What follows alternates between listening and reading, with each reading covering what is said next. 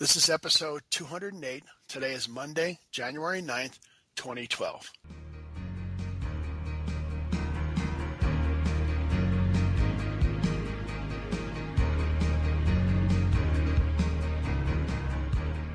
Welcome to Countless Screaming Argonauts. I'm T-Fab-P, the Fabulous Penguin.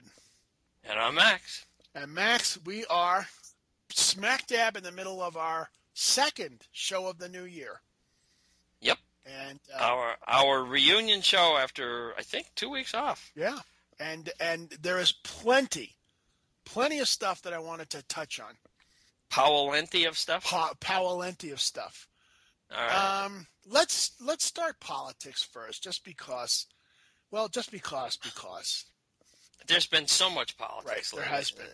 Um, the last several times that you and I have talked, I have Yeah. mentioned the fact that it seems like the deeper we get into this GOP process, the more we have people jump to the lead and then say something stupid, say something ignorant, do something stupid, get caught with their pants down, something, and end up Spit the bit. right and, and end up falling backwards and and in this past couple of weeks there have been loads of these things Yeah. and i just wanted to touch on a couple of them All right. Loads really? loads absolutely loads of them Okay. now my absolute favorite one of all time is the fact that rick santorum he put a lot of money into the iowa campaign right. because he knew that he could do really well there That was his crowd. and that would that would tip tip the GOP towards him a little bit.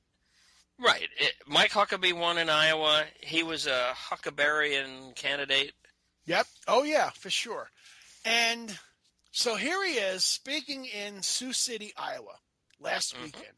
And this is a quote from NPR radio. Rick Santorum said, "I don't want to make black people's lives better by giving them somebody else's money. I want to give them the opportunity to go out and earn the money." Okay. All right. So he obviously got called on it. And he could not back away from it fast enough.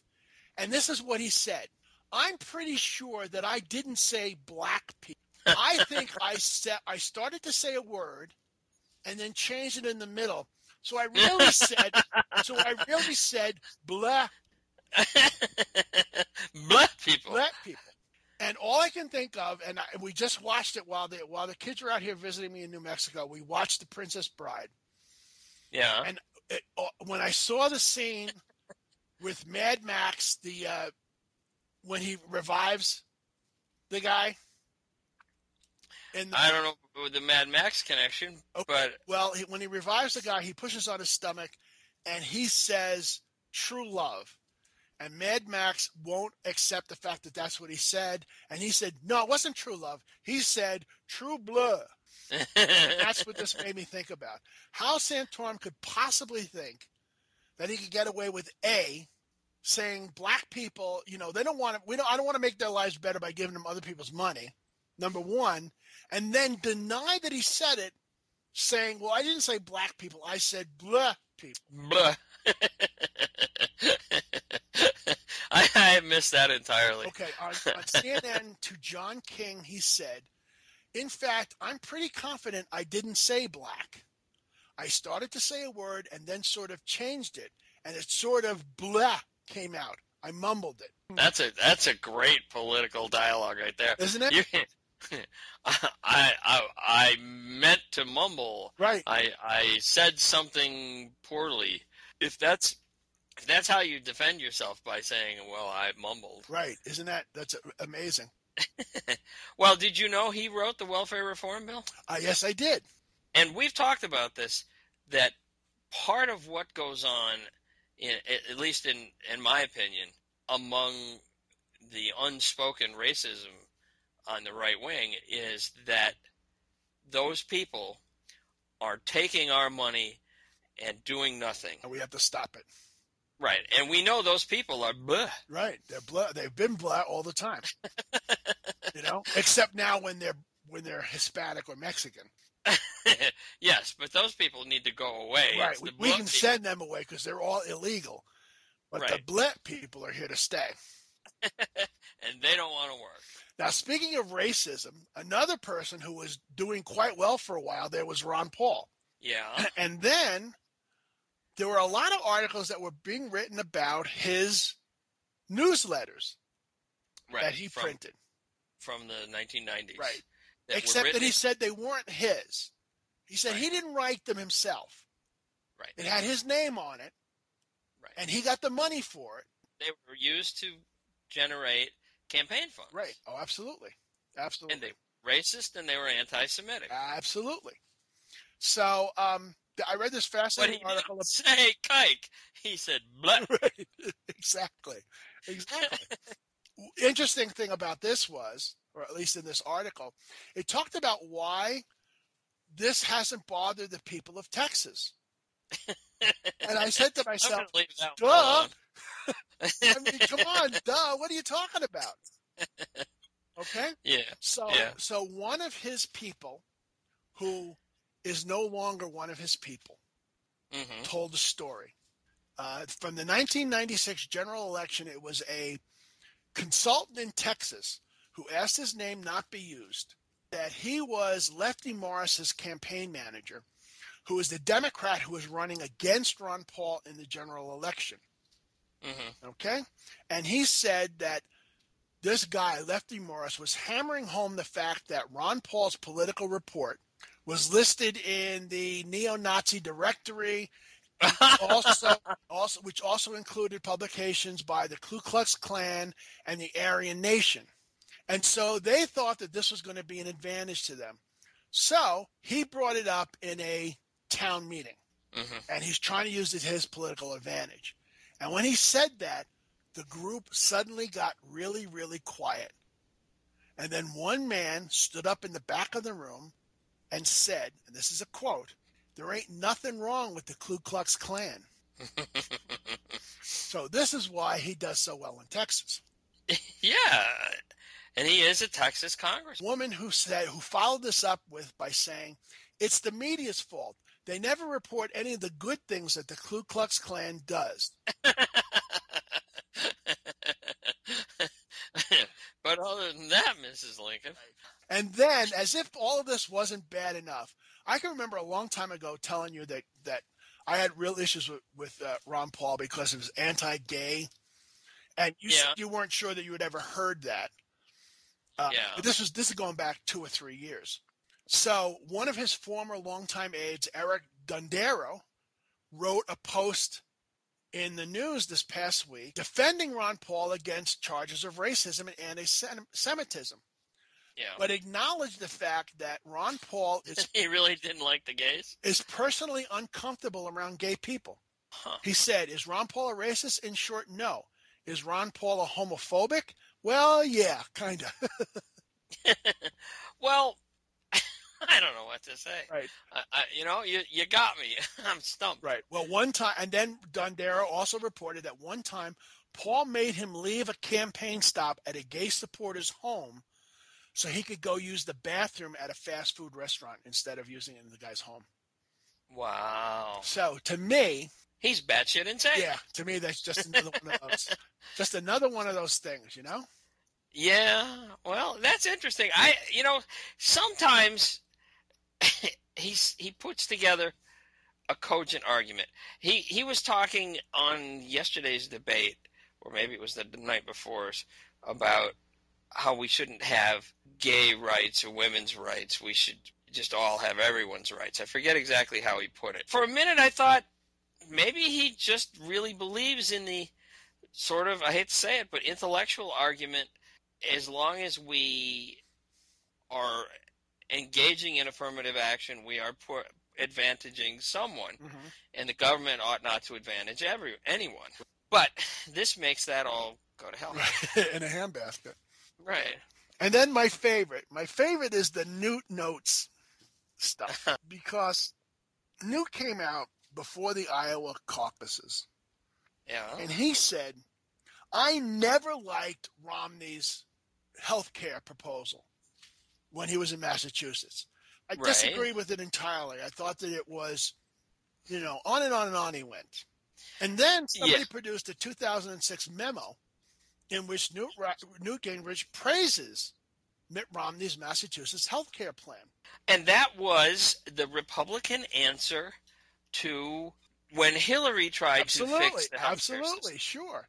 That was the right wing reaction right. at the time. Gingrich wrote in 2006 we agree entirely with Governor Romney and the Massachusetts legislators that our goal should be 100% insurance coverage for all Americans. And now Right. he is backing away from that, including using the uh, Ron Paul defense. I really didn't write that. Somebody else penned that. Yeah, I know. Right. I, it was under my name, and yeah, I know I got the money for it, but I didn't write that. Blah. I, I meant to say blah. Exactly. Blah. He is a facile liar. Oh, they all are. I watched these two debates, like I said, this recent weekend, and I find that I'm increasingly repulsed by Mitt Romney, Mhm. who seems like a petulant rich child. Oh, he does. He de- he definitely does. You know, and no, no, you stop now. It's my turn. Right. Oh, When absolutely. you know, eh, politics is is down in the mud, hardball, Uh-huh. and uh, He acts as if he's privileged. yes, he does. You know. and and he clearly, since his policies have all changed, will say whatever it takes Mhm. to to get himself elected. Except that I'm not a Mormon anymore. no, he has doubled down on his faith, Right. which I guess you know So what can you I- say? I mean, you know. Mitt Romney is uh, uh, a Mormon. Some would spell it differently, Mhm. but either way you spell it, he's one of them. He is. I wanted to just make a quick note about Rick Perry. Sure. Paul, please be Yeah. my be my guest. Well, I heard I heard a very cogent analysis of Rick Perry this morning on Morning Joe. hmm They said he didn't get a lot of questions, and he was perfectly happy not getting a lot of questions. But but the thing that I want everyone to know, uh, and that I thought was going to be my big bombshell when because I thought he was going to roll through the Republican primary because he loves Jesus and created jobs supposedly. You know, I don't I don't know how he could possibly not win the nomination. He you know, and he's not a Mormon. He was elected first the year that Kinky Friedman ran for governor of Texas. Oh, okay. And it was a three way race, and Kinky Friedman got a significant chunk of votes. I don't know the exact amount. I've heard people say that if Kinky Friedman hadn't won, that Rick Perry's other opponent would have won Wow. because Kinky's a little left of center. Sure. So, Max, I want to move away from politics for a minute. Okay. And I know I know how much you love studies.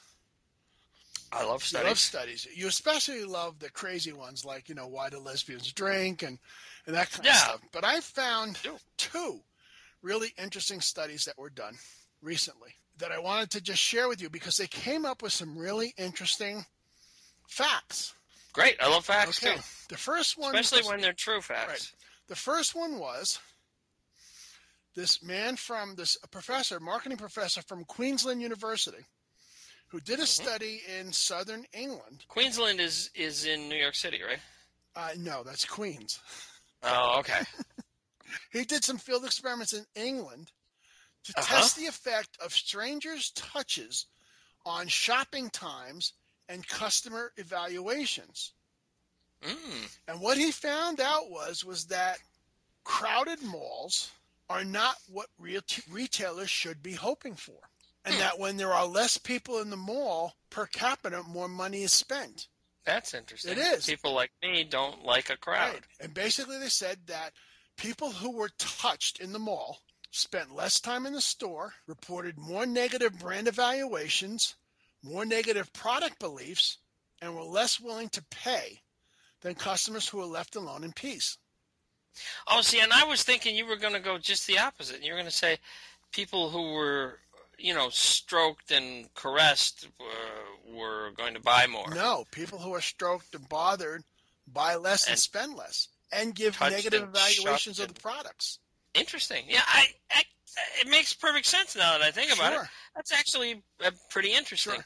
You you get bumped and jostled and crowded and squeezed, and you're like, I want to get out of here. Right. The implication is that real t- retailers try to drive as many customers to their store as possible, but overcrowding drives them away. That for, for me, for sure. I wonder how that breaks out on gender. Well, according to this, it said both men and women who were accidentally touched were more likely to leave the store in a hurry and dislike the product. So it, it kind of doesn't, you know, it doesn't Hmm. specifically say it, but it kind of implies that it was both male Yeah, and yeah. female. So I think that was real interesting. Yeah, and, and uh, it doesn't break down the difference between like a shoulder bump and an ass grab. Right, right. It doesn't, but but he they say that we're touched. So Yeah. I, I'm not thinking that it's a you know I think it's more than a, t- a shoulder thing. I think it's probably bumping into them. Right. You know right. and- that you would kind of find in a in a crowded, a Right. crowded kind of store. Now this second one was a study done by Iowa State University economist economists John Beghin and Helen Jensen, who collected information about various industrial food inputs, including sugar and corn syrup. The reason they were doing this is because they were looking at the effects of sin taxes. Hmm And basically, as you know, in sin taxes, the consumer is charged more. So for cigarettes, there's all these taxes that are put on it, so the consumer Right. pays more. Alcohol. Alcohol is another example of, of all that. And basically, what this study found was was that essentially lawmakers should really tax the ingredients instead of the final product because you get a better um, a, a better alternative use of The raw right ingredients. right and that there's that the alternatives at the checkout counter tend to be better better choices because if you tax like for example you know the example they use is if you tax corn syrup Right. then a they're more likely to use real pure cane sugar instead which is better so i just thought that was real real interesting again it's one of those things you tend not to think as being the way that the study like that would come out Yeah. you know and, and whether or not it would ever happen who knows because Well, you know, It, that would that would imply that the government does the right thing for the right reason. right and that right right then and there you use government and right twice in the same sentence it's seemingly less likely all the time. Although I'm not going to give up on government, but uh, there's a. I probably mentioned this before. There's a movie that I have to see that I haven't seen called King Corn, and it's it's about when the United States decided to advocate the growing of corn over other grain crops. Mm, and it was I think 1973, and Nixon, and uh, all of the things that have happened as a result of it, and it's just a movie I I want to see. I haven't I haven't found it yet, but uh, just from what I heard about it, and I heard an extensive uh, news story about it. I think on NPR, mhm. and uh, I would recommend it, even though I haven't seen it yet. Right. There was this very very nice article about what people fear new technologies are going to replace in their lives and uh, you know basically the the woman who wrote the article her name was um, rebecca rosen said that Mhm. today with kindles and ipads and mobile phones changing much about how we go about our business and how we live our lives people are developing fears of losing certain things in their lifetime Like the ability to read. well, you know, that was one thing that you and I have talked about before. Mhm. But this was uh basically a survey of what people were worried about would become obsolete too soon in the years ahead. Number one was books. yeah, You know, I mean, there are a lot of people out there who are really attached to books, and I, you know, there's there seems like there's this growing push on on like Kindles and and and and all those other Audio- ebook readers, right. Kindles and, and Nooks and Nook all that stuff, even the iPads. readers and audiobooks. Yeah. So that was number one. Number two was newspapers. And all I can say Yeah. about that is she missed that one. Newspapers have been dead for years. it's true.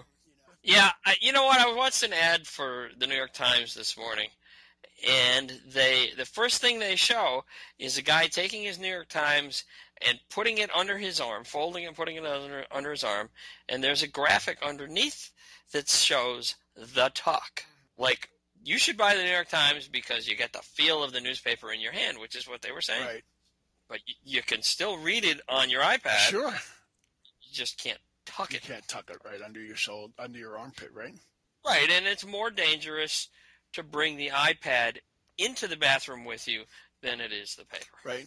And there was also, speaking of that, there was a reverse commercial of that, which was a commercial for the iPad, where where the basically the guy said, "Well, there is some problems with," and it was this guy who was sitting at his kitchen table reading the newspaper on the iPad. And a fly was bothering him, and it landed on the table in front of him. And he smacked it with the iPad, and he broke it. And I said, "Well, yeah, it's not good for everything, you know." So uh, interesting, Yeah. interesting, different looks at the same issue. right, right. I like it. Okay, number three on the list was teachers, and this is the one I found most interesting.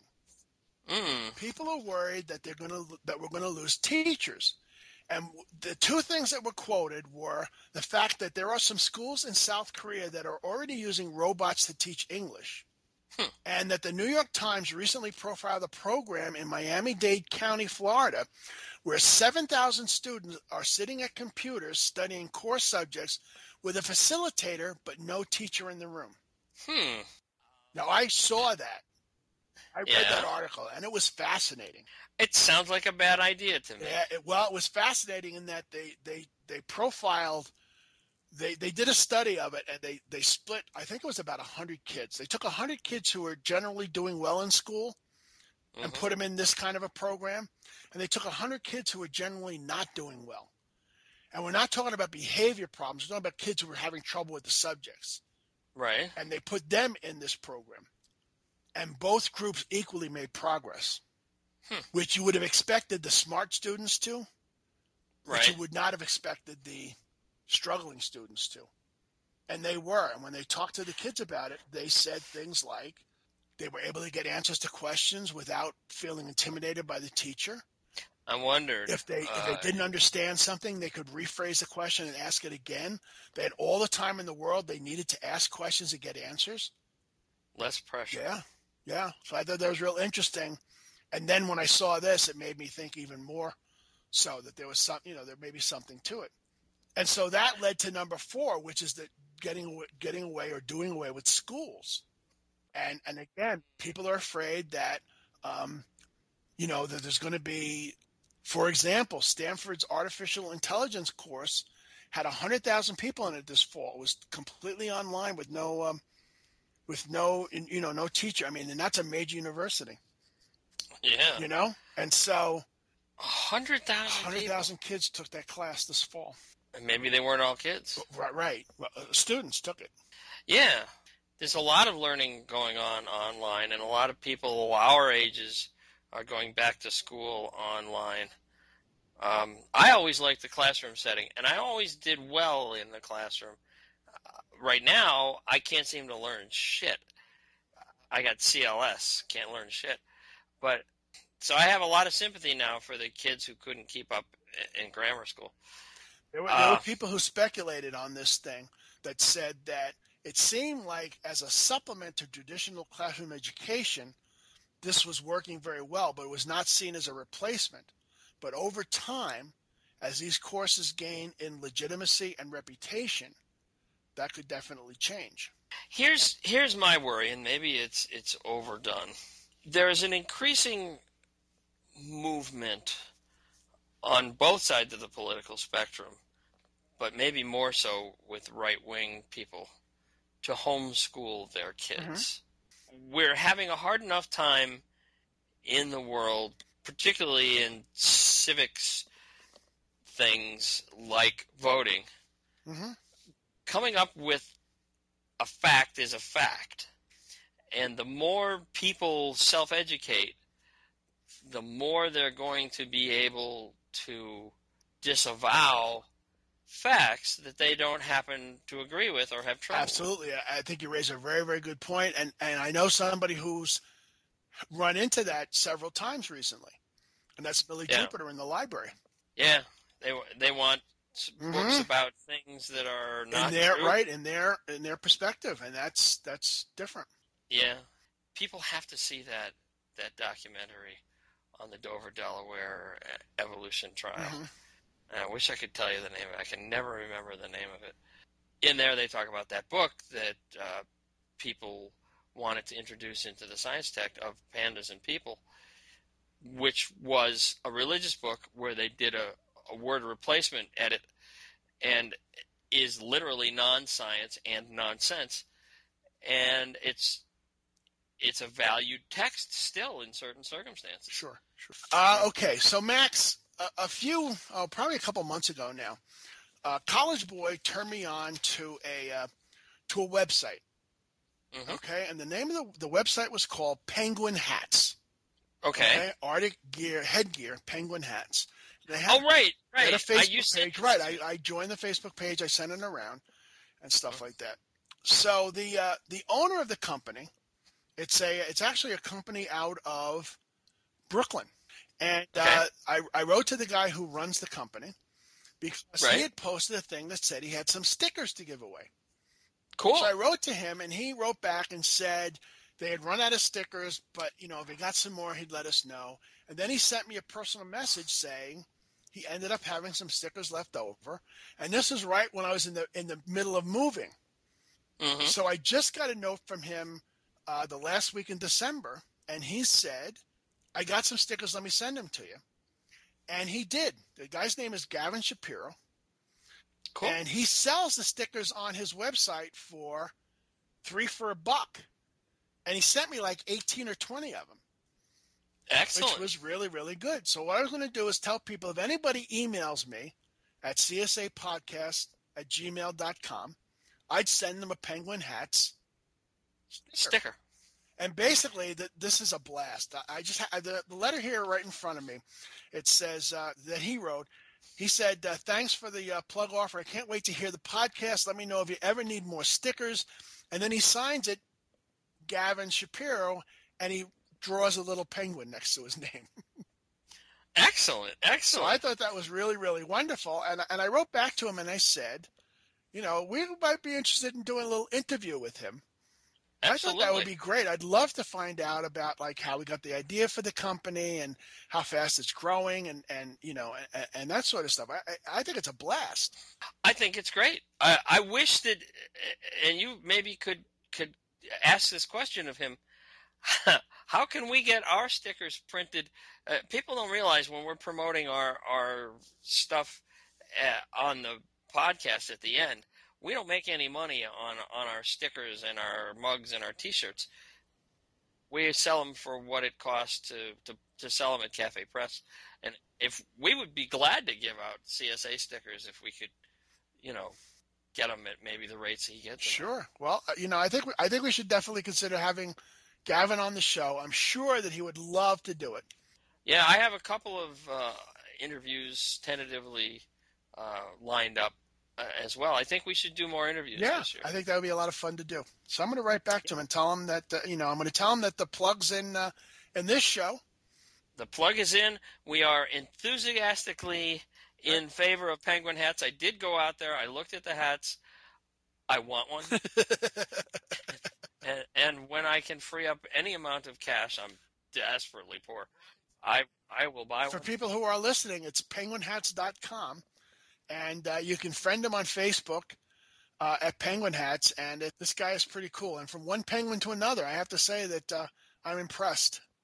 All right, check out your penguin hats. All right, Yeah, all right, Max. Listen, as always, it was wonderful talking. it was fun. We always have uh, we always have a good time. Yep.